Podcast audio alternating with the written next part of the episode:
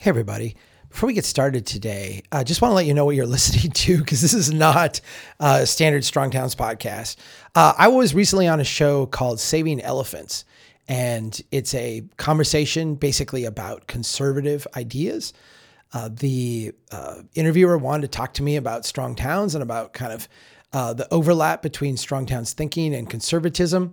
Uh, I just, you know, I'm going to reiterate we are fully nonpartisan organization. I mean, we we we don't get involved in politics, and I firmly believe, and I think I say this in the interview. You know, cities need uh, people with conservative dispositions. They need people with liberal dispositions working together. Uh, we we kind of pride ourselves on uh, trying to be able to speak broadly across uh, what has become a, a divisive political uh, conversation here in the U.S. But this is a podcast that's going to focus on conservative ideas and particularly conservative ideas in urbanism and cities. Uh, it's an interview of me, which is kind of turning things around here a little bit on the podcast. But we we liked it so well, we thought it was worthy. We were going to share it with you today. So by by permission of Saving Elephants, uh, here is uh, that. Uh, I will be back again soon. Gosh, I have so much. Uh, the book uh, I spent a lot of time uh, working on Confessions of a Recovering Engineer, doing the final, final, final edits. Uh, I've got the advanced copies here now. Uh, we got like two months left. This thing's coming quick. Uh, also, I have an update for you on lawsuits and some of the legal stuff. Uh, we'll get to that in subsequent episodes here. I'm not going to leave you hanging. Um, enjoy this one, everybody. Take care.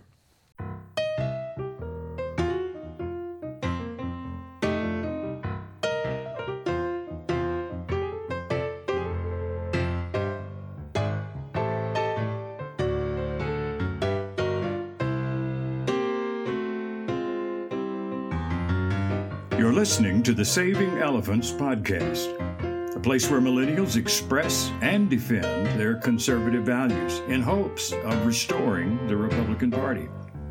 Join us as we reignite conservatism for millennials. As our politics become more polarized, many of the issues we argue about become more national in focus. From climate change to the abortion debate, Sometimes it's easy to lose sight of the local community where we live and to think of ourselves as part of a uniform blob of red or blue state America. But it is, in fact, the local level where we individuals can often have the greatest impact. And sometimes the seemingly mundane issues of where we put a stoplight, or zoning issues, or how we build our roads and bridges can, in the aggregate, have a greater impact on our quality of life than may first meet the eye. I'm your host, Josh Lewis, and joining me in this episode is Chuck Marohn, the founder and president of Strong Towns, an organization that supports thousands of people across the United States and Canada who are advocating for a radically new way of thinking about the way we build our world. I first became acquainted with Chuck Marohn and the work that Strong Towns is doing many years ago and I was actually quite surprised how engaging and interesting a subject as seemingly boring as urban development can be. And I think that's borne out in our conversation, how focusing on how we live at the local level, what Chuck refers to as the human habitat, touches a multitude of aspects of our life that actually weaves its way quite nicely into the conservative worldview. You're listening to the Saving Elephants Show. I first became acquainted with you and your work when you came to Tulsa. Gosh, I want to say six, maybe seven years ago. And I think it is a testament to the sensibility and the durability of your message that honestly, it, it wasn't even until earlier this year I realized you were kind of a self identified conservative.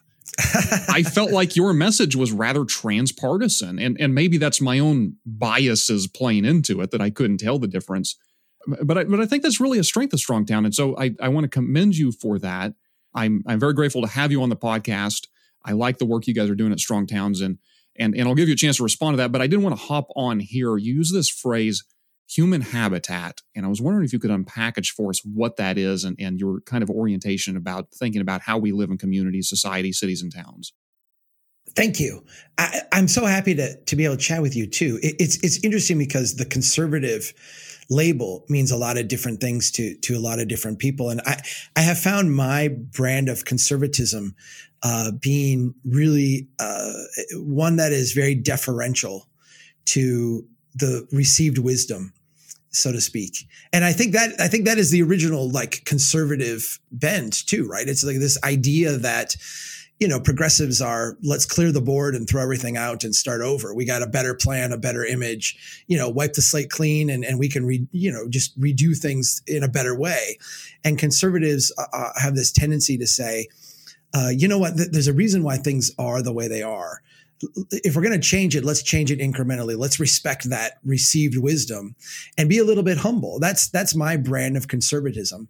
And so human habitat is my way of acknowledging that the way we built our cities for thousands and thousands of years essentially evolved in the same way that we can look at a beehive having evolved with bees and an anthill having evolved with with ants you know, bees go out and construct a hive. They construct a hive that in in all senses makes them fully bees right? Like it it it it has their structure their way of of uh, laying things out of building things that allows them and, and their bee society and these are very complex societies with you know different roles and functions and and and you know all that. I'm not a bee expert but i, I know enough about their uh, them to to recognize that you know their hive is in a sense a part of their evolved uh, state of being and it, once you recognize that, if you step back and look at humans and the places that we built, particularly like ancient cities that really evolved out of hunter gatherer societies, uh, and, and, and, you know, more primitive ways of being, you, you see this pattern that is eerily familiar eerily familiar to things that we would have built, say, 100 years ago. I mean, thousands and thousands of years, cities were built in a very similar way. And when you delve into it, when you study it, when you start to ask like humble questions, conservative kind of questions about why things are the way they are, you start to recognize that there's a lot of received wisdom born out of trial and error you know born out of people trying things and saying you know that that didn't work throw that out. Uh, you know and, and and really in a very darwinian sense the best ideas kind of rising to the top you know the ideas that make us fully human in a in a in a physical sense in a cultural sense in a philosophical sense in a financial sense you know we look at it often at strong towns as a financial part. This is a, a, a way of building places that's kind of optimized to us. And so human habitat is my humble conservative way of expressing you know the traditional development pattern as planners call it the, the pre-great depression way of, of building and assembling cities yeah, it's interesting. There, there's probably a lot of other terms we could throw out or other things I've heard. I know Jonah Goldberg, uh, the podcaster, talks about simple rules for complex societies or kind of a, a Burkean model of um, of allowing a place that the places we inhabit we allow to flourish, but that we don't try to impose a, a strictly rational or top down solution to problems because we recognize through humility through observation that we unfortunately as humans are limited in our ability to find solutions to these things yeah. Um, and so that that is, and and again, maybe maybe Chuck, the problem is I'm just so biased as a conservative. They got my lens on, and I can't tell that you're you're feeding me red meat, and I think, oh, just anybody to listen to that and agree with it. I mean, it just seems so obvious, but well, but it's I, obvious. It's not that obvious to some people. Yeah, it's it's not, and I, I think too. There's this intersection today with our politics that make it difficult too, because you know conservatism today. Eh, eh, you know, I, I kind of reject the notion that the Republican Party is the home of conservatism. You look at that a, lot of conservative thought today as manifested in the Republican Party tends to be around preserving current systems. And I look at like our current development pattern, the idea of highways running through cities, neighborhoods being kind of turned over to the automobile, uh, everything being spread out in single family homes, it kind of exclusively across the landscape big box stores, strip malls, fast food franchises. Th- these are all actually manifestations of a huge experiment that we're doing on ourselves. In the 1930s, uh, the progressives of that era sat down and said cities need reform. And the way we're going to reform cities and the way we're going to reform our economies is to institute this kind of entirely new development pattern and we will take people who now live in what I would call human habitat, but what, you know, they would just call like cities and neighborhoods. And the way we'll solve these problems is we'll spread them out over the landscape. Everything that we witness today in North America, in, in terms of how our cities are built and how they function and how we get around and how we interact and where we buy things, this is stuff that is brand new and, and, is the result of really a progressive mindset of wiping the slate clean and trying over. Like if we could rebuild uh, the North American continent in a new vision, this is what this is what it would be, and that that's what we are living through. And I, I think a lot of the uh, the struggles that we have whether it's economic struggles or social struggles or or you know physical health struggles or what have you uh, can be directly tied back to this massive experiment in which we are literally the guinea pigs of. Yeah, and it's interesting. You, you, there's a lot of places we could go with the automobile. For example, I, I'm here in Oklahoma, and you probably know, you know, that this is my limited perspective in this state. We became a state kind of at the height of the populist era, and, and moving on in towards sort of the progressive area era. I've heard it said before that Oklahoma is a very fine place to be if you're an automobile.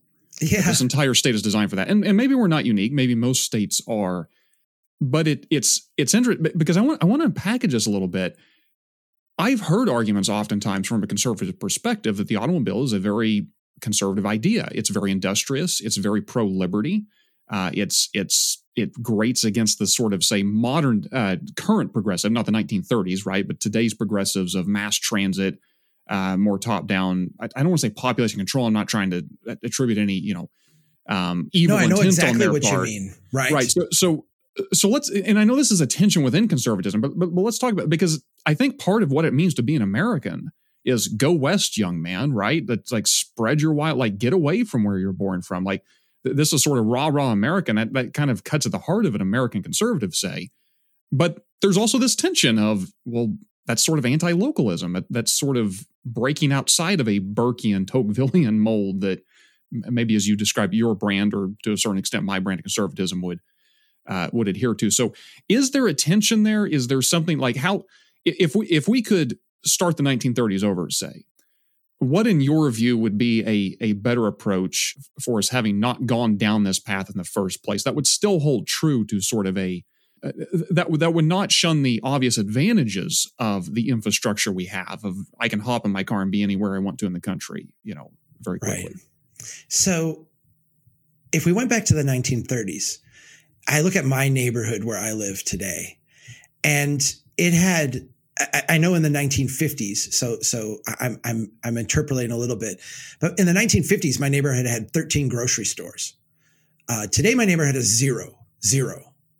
Now, if you look at those 13 grocery stores, and let's assume that they were here in the 1930s, and I, I think that's a pretty good assumption, th- they were ethnic grocery stores. And by ethnic, I mean, you know, central Minnesota ethnic. So uh, there was a Finnish butcher and a Swedish this and a Norwegian that and a German whatever. You know, we, we, we, we have a, different a, shades of white. Yeah, a, a range of ethnicities that, that tend to be uh, very Northern Central European but you know, th- there was uh, there there were there were many different options that I had that I would have had living in my house today, uh, within a, a, short distance of my neighborhood.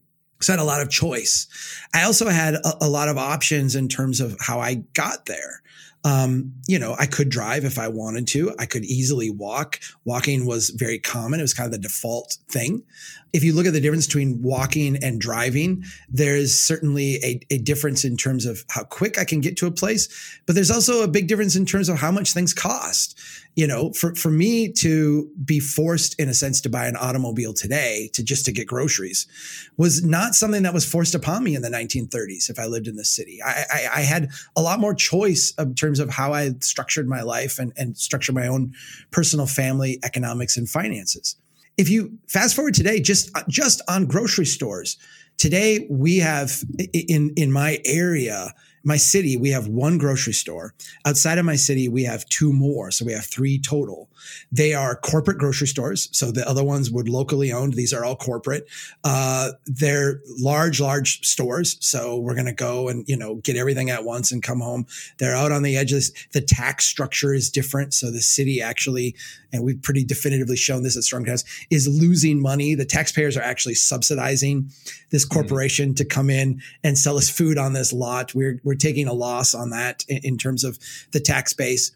So and, and then you know i also am forced to to to participate in this market own a vehicle and because i'm married and have kids i'm actually forced to have two vehicles and so a huge portion of my income is sucked up in just doing daily routine that my ancestors living in the same place in the same neighborhood pre pre you know this huge experiment would have found very easy and routine to do that is a radically different approach to living. And I, I, think we can look at it as a snapshot today and kind of codify it and then listen to the progressives say, oh, SUVs are terrible and we need more transit. And I, I, I, I again, wiping the slate clean is not ever, you know, it should never be the option.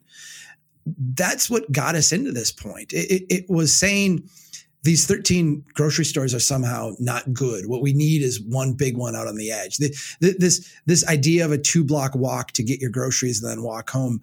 Uh, what we really need is is to be able to drive someplace and and all the costs of redoing the streets to accommodate that, of redoing our development pattern to accommodate that, of changing our economic structure to accommodate that.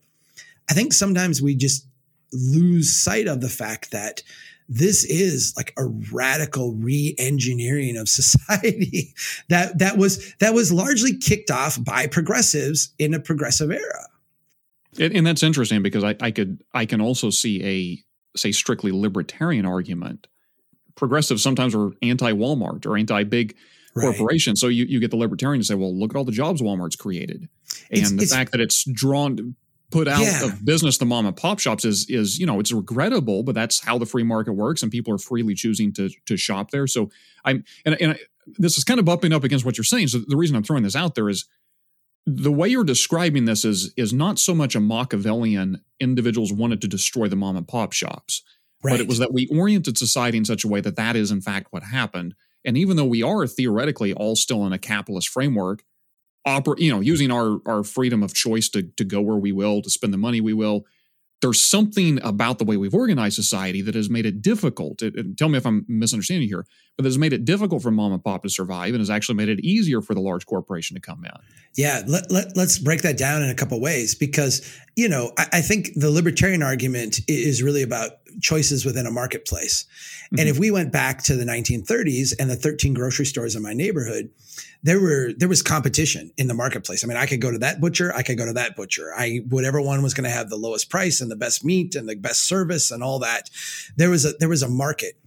I think it's important to note that there's no market today right? Like in my my town, we have fifteen thousand people live here, another ten thousand in the, the, neighboring city, in in fifty thousand in the region. We have th- three grocery stores to shop at. Two are the same chain, the same brand, and then there's one other one. There there is they have the same exact prices, the same exact everything. It, it, it there is no there is no choice or competition. But I think even more importantly than that, those 13 grocery stores or, or, or, different you know food type of, of, of places competed within this framework of human habitat, this framework that balanced a whole bunch of different things. And let me just focus on the finances of it because when we study the economics of traditional neighborhoods, what we find is that they financially are really productive. They generate more tax revenue for the community then they require an ongoing service and maintenance. And so, in a sense, they are as as a business competing in a marketplace and they've got to make that work. But on a neighborhood level, they're actually adding to the neighborhood capacity as opposed to taking from it. In, in, other words, they pay taxes and they're paying at least their way, their share of the road, of the sewer and water, of the sidewalks, of the street maintenance, of plowing the snow and all that. They're paying at least their share almost everywhere they're paying more than that. Okay. If we go out to the big box store, we go out to the grocery store, the Walmart, or what have you, what we see over and over and over again is that these transactions do not not only do not pay their way but they actually have like a ponzi scheme type of situation to them. So the new walmart comes in. They're able to get wall street financing which the local grocer is not. With that local with that wall street financing they're able to get really low rates do this at bulk. They go in uh, they build the store. They'll put in all the infrastructure, maybe even sometimes. Sometimes they ask for subsidies, but let's let's say even without subsidies, they'll pay for the road and the pipes and, and, and the street lights and all the stuff that's required. And if you're a city government, this feels fantastic because you just got this massive investment in your city, a big Walmart or a big new big box grocery store. Um, if you look at the tax revenue you're now going to get for the first two, three, four, five, ten years, whatever it is, you feel like really rich. You've got all this money coming in. But on your balance sheet, you have agreed to take care of that road and you have agreed to fix that pipe and you've agreed to maintain those streetlights. And all those things are, in a sense, written in now to your future plan, not just today, but forever like 100 years from now, you still got a road there. 200 years from now, you still got a pipe there that you have to maintain. If you look at the revenue you're getting from the big box store, if you look at that and you compare that to the promise you took on, you are going to bring in 10 cents, 15 cents, 20 cents on a dollar of what you're actually going to spend over the life of that infrastructure investment. You are losing money. Add to that the fact that big box store model is to be there 12 to 15 years and then reevaluate and potentially, and this happens very often, close that store and move to a new location. There are lots of Walmarts that sit across the street from the old Walmart, uh, where the old Walmart is boarded up and you got a new one there. Mm-hmm. So their business model as, as a corporation is very short term and extractive, where the commitment of the community is very long term and, and in a sense built around building wealth and capacity. That 1930s grocery store might have been more modest. It might have been smaller. It might have been more local. It had local ownership. But what it did is it actually optimized uh, in, in this human habitat kind of way the economics of providing food to people in a way that was good for the owner of the store, good for the neighborhood, good for the community as a whole, was not extractive. What you have now is a model that, yes, it's competitive in a national marketplace. And in a national marketplace, Walmart will compete with Target, will compete with this grocery store chain and that grocery store chain. But at the local level, it is wholly extractive. It takes way more out than it puts in. And it actually makes the city, the community, the place where we live, a lot poorer. I, I will point out to people at the federal level, I tend to be very libertarian. I, I, don't even call myself conservative. Like I tend to be really libertarian. Like let's keep the government out of as many things as we can, including building roads and interchanges and kind of tilting the scale towards these major corporations. So, so you um, don't support a six trillion dollar infrastructure package? Oh my gosh, no. I mean, it's it's th- this is corporate welfare, right? We we package it up as helping cities and helping poor people and helping whatever, but but the six trillion dollars is a corporate welfare package. That's what it is. But at the local level, uh, you know, I think a localist approach, a conservative approach, is one that does favor localized markets, but but in some ways protects those localized markets from the the the, the stormy seas of you know the, the what, what really is a subsidized corporate landscape that is very very predatory on on local communities. And I, and I, think it is consistent with a, certainly a wide understanding of conservatism that the more local you get, the more, dare I say, even authoritarian one might be able to to endure. But but I'm curious here because I suppose that even if we could demonstrate, hey, this this large corporation coming into town not only isn't extractive, it's it, let's just let's just presume for some reason we knew it was either net positive or just wasn't going to make any difference one way or another over the long run. We're still talking about a significant opportunity cost, right? whatever square footage this corporation is taking up is yet another place that the mom and pop grocery store is, is not there adding value to the community. If you just look at it that way, is very true. If we just look at community economics, like local, local, local economics, we we we understand that Amazon, for instance, says to the people who sell on its platform, uh, you can't price your things lower on another platform. You can't, and, and they have all these rules of people who are there. And and we we look at that and we say, okay, that makes sense. You might you might like it or you might not, but you're like from Amazon's perspective, that makes sense because what Amazon is trying to do is bring people to their platform and maximize the value of Amazon.com, the business. Mm-hmm. And so we we look and we say, okay, that makes a lot of sense. What is a city? A city is a municipal corporation. It is actually a corp, uh, an incorporated entity, the same way that Amazon is an incorporated entity. It's an incorporated entity where, in a sense, the shareholders are the property owners within that community. It's the people who live there. They're, they, you know, they, they vote for, a sense, a board of directors and a CEO. They have an organizing structure. It, it's a corporation, but it's a corporation of, of landowners and property owners and residents within a community the idea that they would look at their community and in, in the same way that Amazon says, you know, you can't price lower in some other places, they, they do, in a sense, anti-competitive things in order to, to, you know, v- maximize the value of the corporation. And we call that the market. Mm-hmm. The idea that a municipal corporation would look at the marketplace within their community and say, that entity is good for our overall health as a municipal corporation. That one is not that somehow that is uncompetitive to me is a, a cherry picking of what your marketplace is. I think the best markets, the markets that uh, function in, in, in the way to create the maximum amount of prosperity, the maximum amount of value of, of marketplace interactions tend to be localized marketplaces. Um, and, and, you see this in, again, getting back to the human habitat idea, you, you see this in natural ecosystems. Large players don't exist in nature. They just don't. They get wiped out. And, and if you really delve into like libertarian thinking, in a libertarian standpoint, there really should be no large players because large players become anti-competitive and and and they should be in, in a sense uh, undermined, uh, you know, competed out of business. That they, they, should go away.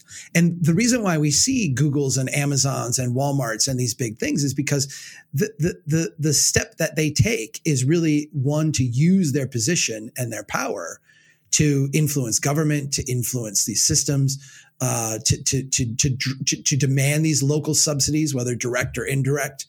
And, and, and, and that from a local city standpoint, a community standpoint, a municipal corporation standpoint is really destructive anti-competitive behavior. So I, I, want to go back to something you were saying a little bit earlier, yeah. Um, to make sure I'm understanding you correctly.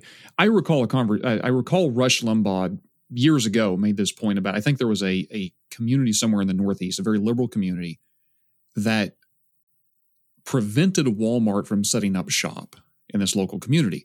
And Rush Limbaugh, who let me be very clear, while he says some things I I had agreed with, um, I would not consider to be the holy grail of conservative. I thought. grew up on Rush Limbaugh, so let's just. I'm I'm 48, and uh, I remember first hearing him when I was like 17, going, "Oh my gosh, this is this is incredible." I, yeah. I did, you know, I did find out over time that I I, I kind of drifted away a little bit, but the 90s to me were the Rush Limbaugh decade in my life, right? I, yeah, and it was, it was, kind of a curiosity, like, did he change or did I? I don't, I don't know. I, I was I was a huge fan of his back in the day, but um, but but he made this point sort of like his point was that this was an example of local government overreach of these bedwetting liberals basically preventing their local community from having choice. Like think of all the poor people that would be serviced if walmart came to this community. More jobs lower prices.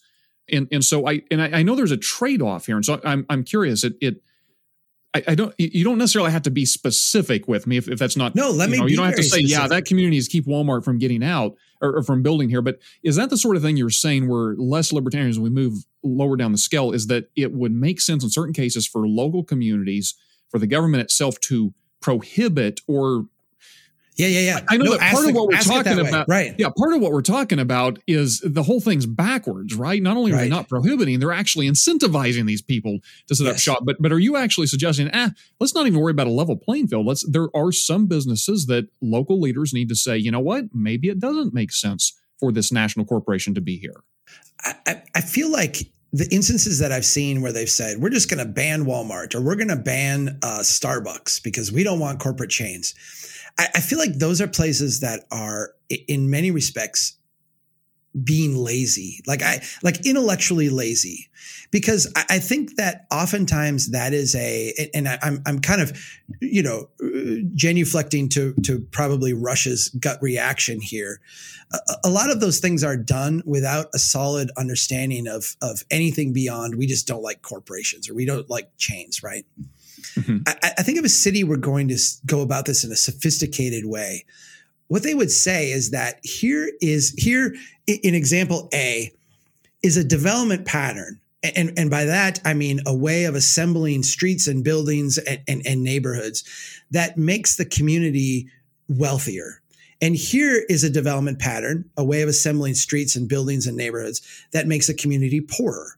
And, and this is something that any community can do I've seen it done for Tulsa, and we can look at like the core of Tulsa as being financially really productive, except for the places where you've ripped a bunch of stuff down and have these massive parking lots. But but for the most part, like the core of Tulsa retains a lot of this human habitat form, and financially is a real winner for you. It financially is really productive.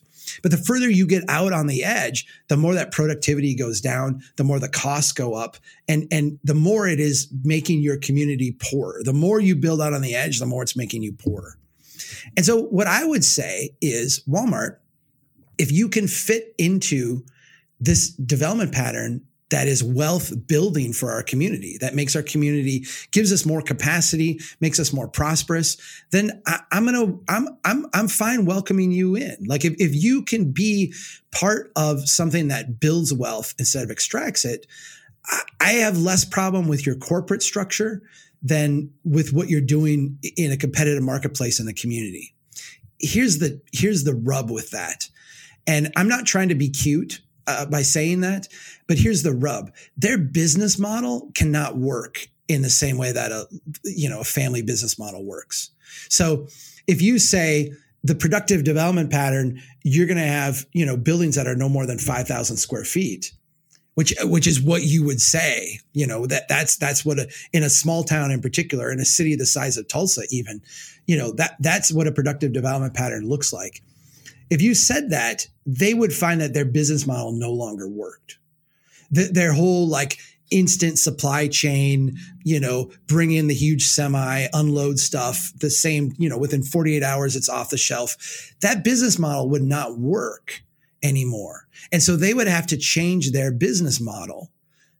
And in a sense, they would have to change it to be less extractive to cities. And I think that would be a good thing.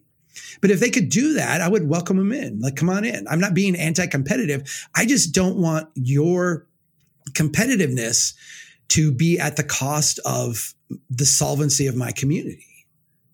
You mentioned Tulsa. Are you familiar with our BOK Center, the the uh, the, the arena in downtown Tulsa?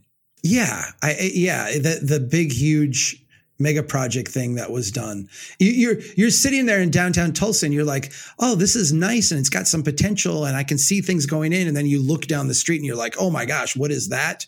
Yeah. That thing? Yeah. yes, it's huge.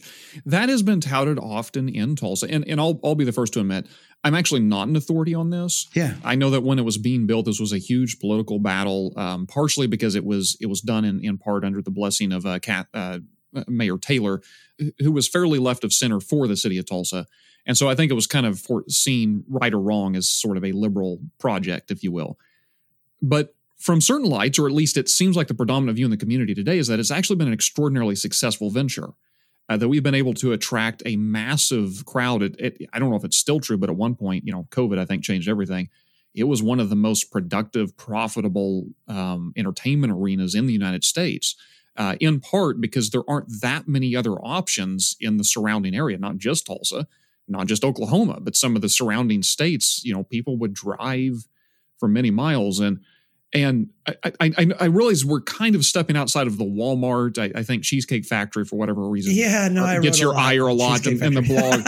yeah, uh, some of these, some of those developments, and and this is, I guess, more the what people think of, right? Uh, Amazon, or let's build a new sports stadium but but I'm kind of curious do do these investments if they represent, say, a risk, is it possible they could pay off? Is it possible that, you know, 100 years from now, we might be like, wow, that actually was an extraordinarily good investment? Yeah. It, it, it's, it's, it's a good question. And it's, I think it's a natural question to ask. Um, so let, let, let's go way back and, and let's uh, imagine the vision here because you said, you know, by, by all, by all counts, this has been very successful. I don't know if that's true if you go back to what like the original idea was. So my guess is I don't know the details of the original idea, but I've seen enough of these projects to where I could I can kind of write the narrative, right? So mm-hmm. we're struggling. Uh, we have an investment opportunity. We can create, you know, fill in the blank stadium, convention center, what what have you bring all these people to the town and then uh, great things will happen as a result okay what are those great things that are supposed to happen? Is it just people coming? Because if it's just people coming, that, is that is not going to float that venue you know, if it did, then some private entity would have done it, right? Like, I mean, it, like literally, if it was just a matter of building a stadium and like the people showing up, paying for parking, paying for, you know, beer and pop and, and popcorn at the event and paying their ticket freight, if that paid for a venue, you would have venues being built all over the place by private entities and it would be done. It's be wholly probable. It's, it's not. And that's not why they did it because they're going to lose money. I mean, at, at best, they will break even on that. And that is discounting all of the maintenance of the building, all the maintenance of the structure, the replacement of the roof someday, the replacement of the heating system. You, there will be a big bond floated someday to try to restore this and make it competitive again and all that. That's the cycle these things, these things go through. What the actual thing that you would point at as a business model uh, is that we're going to build this thing and then development is going to come. So, uh, you know, within a decade of this thing being built, there will be 10,000 more people living within 10 block, within 12 blocks of this thing. There will be uh, condo units. There will be entertainment venues. There will be uh, theater. There will be restaurants. There will be all. Now, Tulsa's had some of that, and there's a little bit of that there. And I got to say, I, am a big fan of Hurts Donuts. So, you know, you've got, it's cool. It's like really great. But that dwarf, I mean, as cool as some of that stuff is, it is a tiny, tiny, tiny fraction of what success would look like with that level of investment and that level of risk. Uh, what I tell communities who are pondering this stuff is that you're you're going about it backward we often focus on the big project because we have the capacity to do it. You know, we we can get the capital, we can borrow the money, we can paint this big vision, we can, you know, kind of generate like instant success. But if we look again at this human habitat concept and we look at how cities did these kind of things around the world, uh, you know, Rome built the Colosseum, but they built the Colosseum after they had a really successful kick butt kind of place. They didn't go out and build the Colosseum. Romulus and Remus didn't start with a Colosseum and then say all this other stuff's going to fill in. It's actually, how, they eventually pulled all the ivory off because they couldn't. They had to get it from somewhere. It's true, yeah. But, but you can even go to like you know the smaller Roman towns. I mean, I, I was in Pompeii, and Pompeii has their own version of a theater stadium kind of thing. It, it was not the first thing they built. I mean, it was something that came as they matured up to a certain point. What what we have done is we have said dessert is the catalyst for the meal. Instead of saying the meal is the thing that we partake in and the dessert is like the reward for all the things that we we we we go through. You know, it's the thing you do uh, at, at, the end. And I, I, I think there's some real uh, like human reasons why, but we can simplify it down to just the fact that we can if you could eat dessert first i mean there's there's this funny my my wife's grandma had this like saying on her fridge like you know eat dessert first and she lived to be like 98 or something like that and uh you know it was like okay grandma you know when you're in your 90s you eat dessert first but like don't tell that to my daughters you know they're four and six i don't don't want them doing that as humans i, I think the idea of okay we're going to dig in, build a neighborhood incrementally. Uh, it's going to be hard. It's going to be messy. But when we get done, we're going to have a really productive, strong, viable place that will withstand decades of good and decades of difficulty. Uh, we're going to be able to, you know, be here for a, a, thousand years. This place is going to prosper, but it's going to be hard work along the way. Or door number two, let's just build a stadium and like make it rain. Uh, you know, yeah, that that seems a lot like a lot easier. It seems a lot more fun, you know. So I, I, feel like the back the, the the the story that places like Tulsa fill in after the fact is look at how successful this has been. Why? Because we see someone from way out of the city driving in to go to a, a concert. That's not success. Success is that 10,000 people want to live within 12 blocks of that place. That's what success looks like. And it tells us nowhere near that. So part of part of my um, part of my angst with what we're talking about here is that it seems like there's a real challenge with trying to align and and this is the story of human nature. So I don't think it's unique to what we're talking about, but trying to align political interest with what is actually in the long term interest of of how we live. Um, I can under and granted, some of this could literally be just short sightedness or just basic ignorance, but I think part of the reason, say, for instance, the states of California and Illinois often get in so much trouble with their pensions is because the life cycle of a pension plan is a whole heck of a lot longer than the life cycle of most political careers. And I, keep going. It's hard for keep me going. to see. I want to talk about. I want to answer this. Keep going. Okay, yeah. It's it's hard for me to see how do we get out of this frame of mind, other than a true, you know, bottom up revolution, which maybe is a possibility.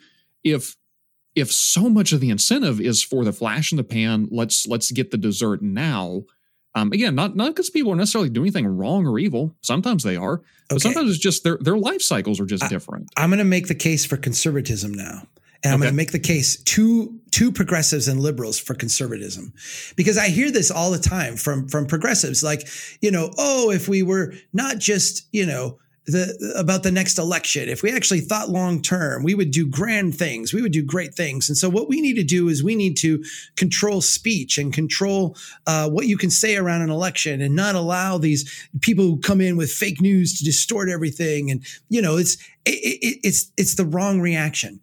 Look back at cities of the past. What did cities of the past that were about short term that were about the moment that gave into that human impulse that that we all have. I mean psychologists have looked at this. They call it cognitive dissonance the idea that we value the the positive thing today and we deeply discount the, the negative pain ramifications of the future. What happened to those cities that thought short term they died. They went away. Darwin's like insights on human on habitats it was really cruel to them in a very real sense. And their ideas were not copied. They their, their ideas were not transmitted and passed on to the next generation. And so what you have after thousands and thousands of years of humans uh, building their own habitat in a certain way is you have this balance of not just physical design and layout, but culture that overlays with that, that does things that conservatives do really well, which is, gosh, that's not really prudent um, gosh, I, I, I, that feels like a little bit risky. Yeah, I don't really want to do that big experiment that you're talking about doing. And, and, you know, today in our current system where you're kind of encouraged to think bold and think brash and borrow lots of money and get the big grant and do the next thing, conservatives feel like prudes, right? They look like, what, what, what is wrong with these people? They're against progress. We should be out building the massive transit system and we should be out building the, the massive this and the massive that. Like, let's make things happen. We have have a crisis here and a crisis there. Like, how can you not act?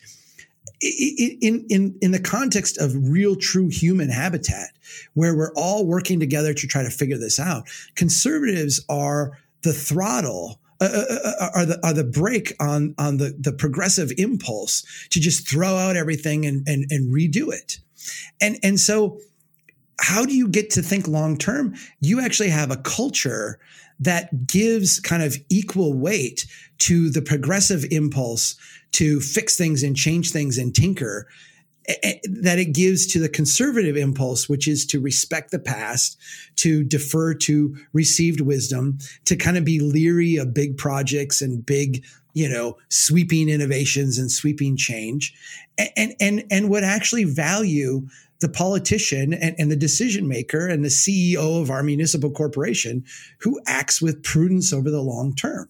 That that's the role of a local conservative, and and we belittle it, we poo poo it, we, we we say you know you're anti progress, but but no, they they serve a really valuable function in tempering our worst impulses. Mm, well said. so some of these worst impulses, I, I'm I mentioned to you in the green room, my target audience is geriatric millennials such as myself, on down to younger uh, millennials, maybe even Gen Z, younger Americans, basically if, if we set aside the conversation at a national level of how many trillions we're going to spend this week, let's let's just let's put that aside for a moment. And and the pension questions of the states of Oklahoma and Illinois, or uh, not Oklahoma, we're we're not too bad off. California and Illinois and some of those state you know pension questions. If we just focus on these infrastructure projects, how screwed are we as younger Americans? Totally screwed. Um, yeah, I, I, I, we are yeah, we we have created for ourselves uh, this what we at Strong Towns call this kinetic growth machine around building of cities that is imploding on itself, and we are we are watching that implosion happen. And so I think that if your idea, and a lot of millennials, this is not their idea, but but let's put it this way: if your idea is we are going to, in a sense, follow the um, prosperity trajectory of our of the generations before us. We're going to follow the prosperity trajectory of the boomers where we're going to start out at, you know, we're going to go to college, we're going to get out, we're going to get a job, we're going to be able to save some money and invest some money, watch that grow. We're going to become progressively more wealthy. And then at some point, we're going to have enough of a nest egg to be able to retire comfortably and, and, and, you know, in a certain amount of luxury. And it may look different because we don't want to golf or we don't want to do what the boomers did. We want to go to concerts or whatever. Okay, cool. But it's basically that trajectory. That that's over. Like that's that's done. That that I think that that is a laughable notion. If you look at human history, that period of time uh, from really 1945 to I, I would say mid 1990s or, or the end of the Cold War was an anomaly. It's never been experienced anywhere in history.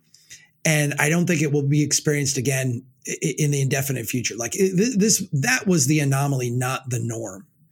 The norm is, you know, people work hard, they advance a little bit, they try to build up some wealth and some stability, and they try to pass that on to the people who come next. It's harder work. It's less like accelerating success. And I feel like since that mid 1990s, what we have done is instead of dealing with kind of the outfall of this big party we had after World War II, this big economic party we had, is we have de- devised increasingly nefarious and, and insane ways to kind of extend that party just a little bit more.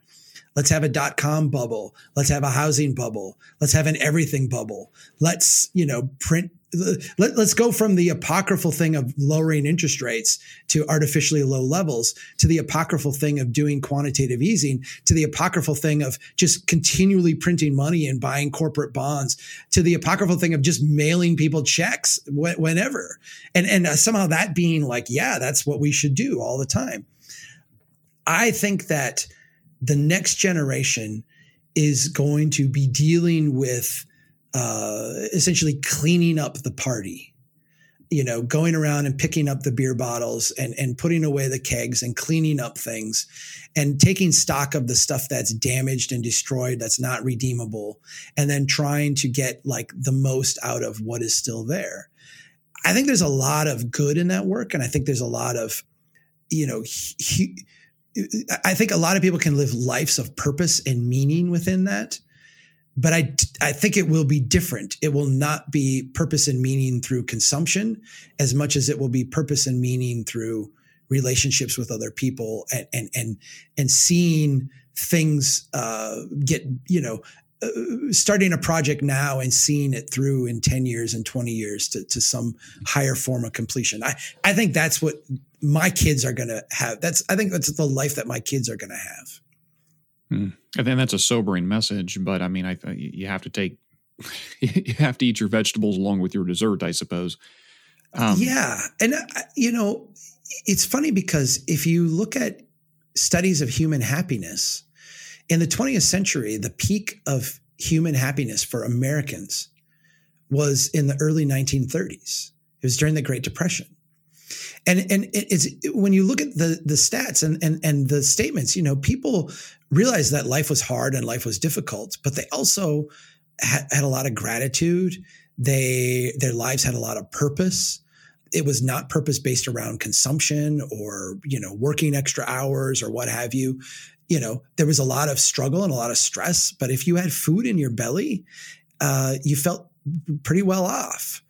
The levels of depression, anxiety, suicide rates, all this that is, has been peaking over the last decade points to this deeper societal angst that we have. Uh, where you know the way of life we have created and developed is not actually synonymous with human flourishing. It's not actually synonymous with, with people living lives of, of meaning. And I think this is another part of conservatism. I mean, uh, if, if you if you look at Americans and the label you use is consumer, or the label you use is taxpayer, or the label you use is, is, is some other like economic transaction kind of, of label, I, I think what you're missing is the reason people want to keep continue to live, which is, you know, I have a family. I love them. I have relationships with people. I value them. I have experiences going about my day that that enrich my life. And some of that involves consumption, but the vast majority of what really gives it meaning doesn't. And I, I think that's to me a better life would be one that gets us closer to the values of the of the people who lived through the 1930s, quite frankly, than the ones who are are living over the last 10 years. Mm. Well, I think that's a, a great place to bookend our conversation. Um, thank you. obviously we could spend several more hours on any one of these points. Thank you so much for sharing your insight and your wis- wisdom with us, Chuck. Thank you for taking the time to come on the podcast. Hey, thanks so much. I, I, know we we got to like a tiny bit of your list, so let's let's do this again sometime. I, I, I enjoy this. Uh, I enjoy this line of thought. So, absolutely, we'll, we'll have you back sometime. Thank you.